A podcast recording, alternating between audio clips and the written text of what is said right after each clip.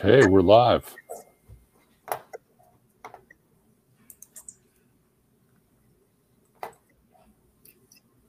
All right.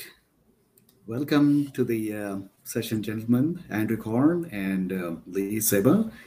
Thank you so much uh, for being here. And I know uh, some of you had the earlier sessions, and we really appreciate this one. So uh, I'm just going to start, you know, with my introduction, and then I'll kind of turn over to uh, you, Andrew, and Lee. So I'm Kiran Garimella. I'm the uh, chief scientist and CTO for KoreConX, and I've been in the financial services industry uh, for many many years. Uh, you know, with the large uh, companies uh, as a global CIO for General Electric um, and other companies of such ilk and um, also have experience uh, as a, a uh, personal uh, trader myself in uh, various types of markets in this space. And obviously, the entire private capital markets uh, is a very, very exciting space to be in. So, uh, you know, every one of us in this entire ecosystem, our partners, all of us, right? We are on a mission to educate everyone about, you know, how to be really successful in this type of environment. Um, with that, I'm going to turn over uh, Andrew, if you will introduce yourself uh, briefly, and then uh, Lee. Sure. Um, thank you, um, Andrew Korn, and anyone who was at the last session. I was there. Um, the uh, founder and chief strategist at E5A Integrated Marketing. Um, we are a systematic data driven investor acquisition firm. Um, we work all across um, investor acquisition, meaning we work in real estate, we work for exchange traded funds, hedge funds, venture funds, private equity, and of course, doing private raises in Reg D and Reg A plus. Oh, thanks, Andy.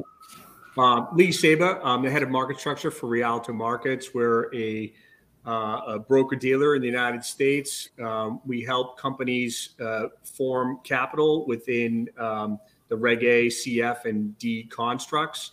Um, we're registered in all 50 states. We also run a secondary trading platform, uh, which is um, an alternative trading system, or you'll hear this called an ATS, which allows us to match buyers and sellers of these private securities.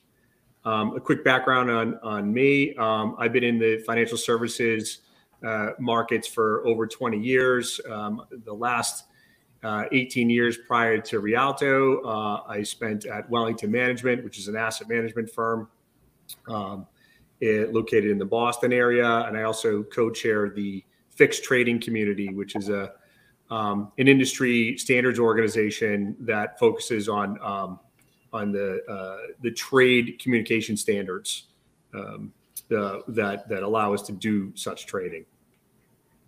Awesome. Thank, thanks, Lee, and um, you know, thanks, Andrew. So um, I, I, just want to um, give an opener question and you know, kind of get a uh, you know sense uh, from both of you. Uh, in this whole, you know, Reg A space, and to be really successful in this one, and specifically from a uh, medtech ecosystem perspective, um, there's this whole notion of there's a initial capital raise uh, investment happening and then of course what happens after that right? We made an investment i'm an investor in Reg A i did this stuff and then what happens right? So um, lee i'm going to uh, point to you first and see uh, you know to what extent this uh, is there a perception of the secondary markets in these types of environments right capital markets and what is the sense of maturity and eagerness for people to participate in something like this? Sure. Yeah. No. Thanks, Karan. Uh, you know, it's it's a great question. I think, you know, the Jobs Act was huge, right? In in this in this space, uh, it allowed for the first time, you know, retail and accredited and institutional investors to actually participate in these, um, you know, early stage growth companies. And you know, it, it's it, it, still astonishes me, you know, and I, I, hopefully people haven't heard me talk about this before, but mm-hmm. you know, prior to 2012, it would be illegal to own, you know, early stage companies, um, you know, uh, like like a Tesla or, um, mm-hmm. you know, um, you know, Amazon or something, something to that effect. You know, so, something that's a household name now. Before they went public, uh, it was illegal. you know, so um, you know, it's it, it's it, and it hasn't been that long. Um, so now with the Jobs Act, it allows uh, participants to actually, um, you know, get invested in those companies and you know there's a lot more opportunities. There's you know I hear a lot of different numbers, and I, I don't know if you guys can back these up too, but somewhere between 28 and 32 million private companies in the United States alone. Um, and I'm not sure, you know, let's just call it 30 million uh, to be to be simple. Um, now, you know, investors would have access to to uh, a number of them in the primary market big deal. That's a it's a huge deal. Um, you know, you, you, can invest, you can put those things into your IRAs now, um, in your retirement savings, or you can you know just put them in your general portfolio. Um, that's all well and good. Um, the problem, one of the problems, you know, with with that though, was that there was no way to to get in or out of um, of those securities. So you know, if you wanted to realize some gains, if you wanted to um, if you had to sell for a particular uh, reason, or you wanted to buy more uh, or get into it at all because you missed it in the primary, there was no mm-hmm. mechanism to to allow for that. So, hence comes the secondary market infrastructure. So, you know, at, at Rialto, we have a, what they call an alternative trading system, again, which allows that secondary trading where you can put an order on whether to buy or sell, and you know, hopefully, you know, you find the other side um, you know, w- within reasonable, um, you know, price constraints. So that that's you know we got a one-two punch I think as far as magic goes. One, you know, you can invest in these you know awesome early stage or potentially awesome. Not all of them will be awesome, but a lot of them you know hopefully will be. And then um, and then you can trade in and out of those securities you know later on. And each one of the constructs in the private realm, you know, whether it's A or CF or D, have different um, regulations around them mm-hmm. uh, about how soon you can trade them, but you can trade them going forward. Yeah, uh, uh, awesome. Um, Andrew, so if I turn this to the other side for a second, and from an investor perspective, so you know you're very much tuned into you know how investors think and the behavior, and I know you do a lot of wonderful analytics on them. Um, how do you see investors perceiving this whole value proposition of secondary trading? Is that something that uh, they consider to be uh, hugely attractive when there's an issuer and there is the facility for secondary trading? Uh, how does that play into this equation? Yeah, so it, it's something that always comes up once they're really thinking about it. Remember, we've got millions of people investing for the first, second, or third time in a private company. It's not something they've been doing forever, uh, although some people have been doing it most of their careers. But um, a lot of people are new to this. So we have some fixed income uh, Reg A pluses we're working on where basically you invest, it's like buying a bond and you're getting yield even in those, people will want to know is the redemption policy. And in almost every offering circular, you know, it is the right of the issuer to, especially in an emergency situation, to take care of a redemption.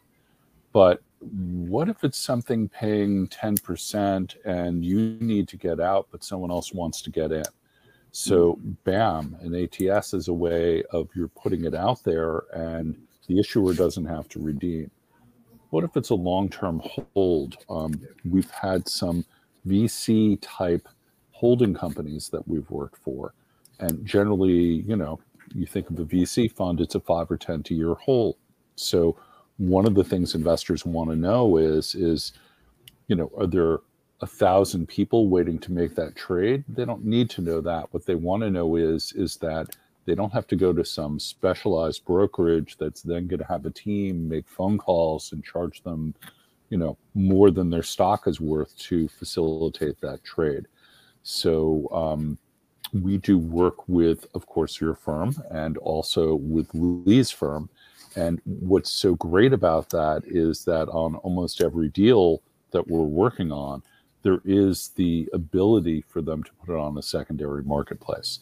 It is a supply and demand market at that point. But even if you find your own buyer privately, um, it is so great to have a marketplace in which to facilitate that.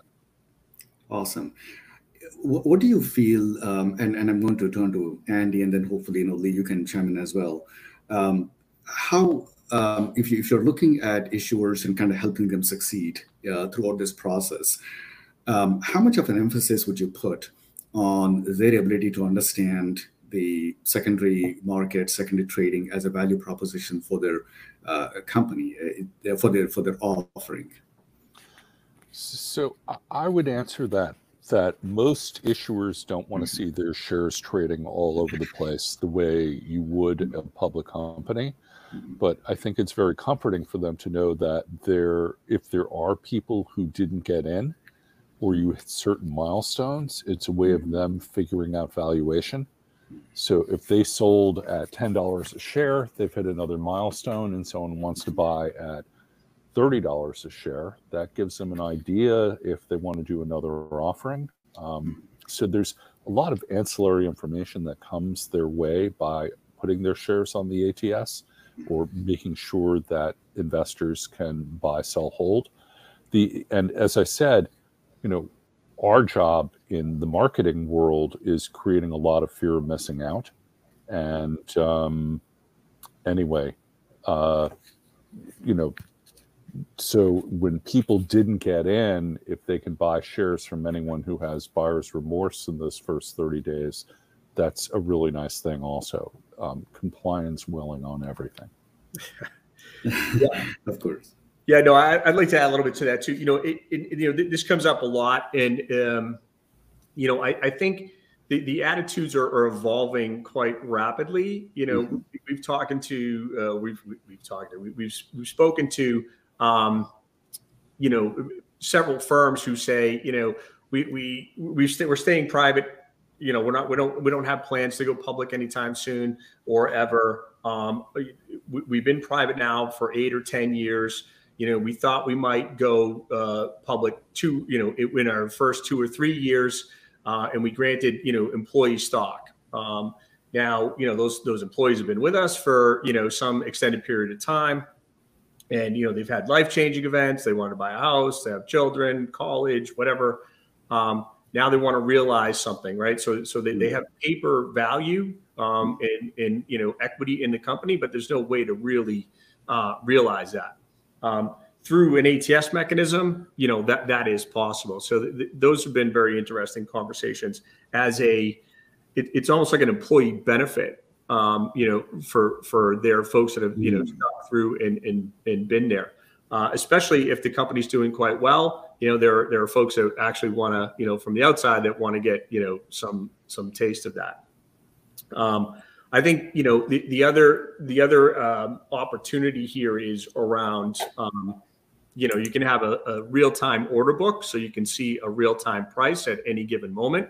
Mm-hmm. Um, but it, it's also a factor of the amount of investors that you actually have already on the cap table. Again, working with, you know, KoreConX and, you know, making mm-hmm. sure that all that ticks and ties. But if you have, you know, and I'm going to say the F word, uh, uh, Karan, which is short for fluidity, you know, we, we can't guarantee, um, you know, any sort of liquidity, but we can um, guarantee some fluidity that, you know, we can streamline the process back to what Andrew was saying. Um, you know, where you know it's you don't have to pick up the phone, call some specialized broker. They make 50 calls, they right. charge you an arm and a leg. You know, you, you can put your order into the ecosystem, you know, the ATS. Um, we can easily transact. And after the hours and hours and hours Karan and I have spent on the phone and, you know, nights, you know, making sure this processes work. Mm-hmm. Um, to you know validate that that the you know the orders are good and succinct and get updated on the cap table and everything's lined up. So there's a lot of different opportunities here. Um, the, the other piece too, where where we've seen it does have some some traction, is around um, an auction or a point in time cross. So mm-hmm. if you have um, you know if you have 500 investors or you have you know 100,000 investors, obviously your liquidity profile is probably going to be a little bit different. Um, so what what what what we're um, you know capable of doing here is is creating a time. You know, let's call it June 7th. Um, you know, at noontime Eastern. You know, please you know put in your orders, and we're going to cross between noon and 12:15. Um, so we can aggregate orders all the way up until that that moment, and um, you know get all the flow at, at one time, as opposed to a real time limit order book where orders are resting there and you're waiting for a fish to kind of you know swim by, hopefully um, you know with your hook in the water. We can get all the fish in the same pond at the same time, and then they'll do what they do. No, absolutely. So um, will there be a huge um, behavioral change and expectations because uh, you know when people get to the secondary markets or ask about secondary markets uh, because most people have come from and have experience with the public markets. I mean, the way they behave, their expectation for liquidity, for order fulfillment, uh, and so on, or program trading and so on. I mean, people have a perception of that. Um, is it going to drastically change? Are we seeing the groundswell of a whole segment of the population, which is becoming bigger than the private, you know, the public markets, where they have a different level of connection and different style of uh, you know secondary uh, market activity yeah so let's start with the new york stock exchange is mm-hmm. the largest secondary market out there and mm-hmm. then the nasdaq mm-hmm. so although the otc may may uh, beg to differ and say they're actually larger than both mm-hmm. uh, but there are shares on the new york stock exchange which will have mm-hmm. zero volume today that's mm-hmm. because there are not active buyers and they're not active sellers. So it is a supply demand market. It will always be. Um, there are a lot of logistics and technology that go into making for smooth markets. Um, there are market makers. There's uh, the floor brokers. Uh, you know the specialists, as they're called. A lot of that has disappeared um, with the whole electronic trading and firms like Rialto have done an incredible job with getting this technology together um, and marrying it with a TA like Core. Um, but it is a supply and demand market, and um, if there are no buyers and there are sellers, the price could drop, or there could just be crickets. There could be no one's just interested. So, um, you know, for people to sell shares, there have to be buyers. For people to buy shares, on the other side of that, there have to be sellers. So if you have a hot issue and it's doing really well, people want to get in. Mm-hmm. Um, you know, this is uh, we live in a capitalist society. If it came out at ten dollars, maybe it needs to sell at a hundred because someone's just dying to get in. Um, mm-hmm. in which case, that will motivate sellers. I mean, how much do we know? Why do we know how much Apple Computer is worth right now? You can go to the Nasdaq and get a price because that's what people are willing to pay. Um, it's just a very large market for that particular issuer. That's right. That's right. Um, so um, I, I, know we're running a little bit out of time, and uh, you know we know we have we have one-on-one conversations with you know uh, us here, and we can go on for hours on this stuff. It's pretty exciting, actually. Um, uh, what I would like to do is you know maybe um, if you can uh, summarize again. I apologize for the interest of time, but if you can summarize you know, the key takeaways that you feel that issuers and investors need to know uh, and to be prepared, especially the issuers need to be prepared for, uh, you know, a Reg A and what would be good for them to know as one or two or three really key takeaways in terms of the value of the secondary market uh, facility. Lee, you want to go first? Uh, sure. Yeah, I, I think um, you know understand the, the constructs where, where you where you're raising your capital. You know, is it a Reg D? Is it a Reg A? Is it a Reg CF? Um, and and and ask yourself the question. You know, do I want to mm-hmm. you know perform secondary trading or allow secondary trading once the seasoning periods are uh, are met for each one? And just you know, as as a you know quick sidebar you know, Reg CF, you know, once the once the raise is done, it's it's a year maturation process, twelve months. Um, you know, Reg A is um, is uh, you know as soon as the as soon as the raise is complete, and you know, and again, I'm using kind of general-ish terms, but uh, and then Reg D is for you know accredited investors only, and there is a, a 12 month hold period on that for most instances. You know, mm-hmm. there's always some some uh, odd exceptions, but um, you know, just understand what your which one you know facilitates um, you know the, the what you're trying to accomplish as an entity, and um, you know just understand understand the Jobs Act a little bit and, and what's underneath it. And you know, we're we're here to serve. We've got we do have the ecosystem available um, across you know uh, KoreConX and uh, Rialto to to facilitate both primary and secondary um, fluidly Awesome. Uh, you had to get in the F word. That's great. Thank you. Excellent. I had, Thank yeah, I'd not heard the F word before, but I like it. Um, so, you know, to issuers, I say don't ignore the ATS and say it's something we'll do after we close. You need that facility before you close. And if you do the math quickly, if you're raising $20 million, your average investor's putting in 2,200, bam, you have a boatload of shareholders. If you you don't want phone calls saying, you know, something's happened I really want to sell my shares, let them put it on the ATS. Um, and then also, as you're doing investor communications, that ATS might start to light up. So, um, you know, it, it is something, it definitely helps in marketing to have that in place. And um, it's also a very practical tool. Awesome. Andrew Korn, CEO of E5A Integrated Marketing, and Lee Saba, Head of Market Structure, Rialto Markets.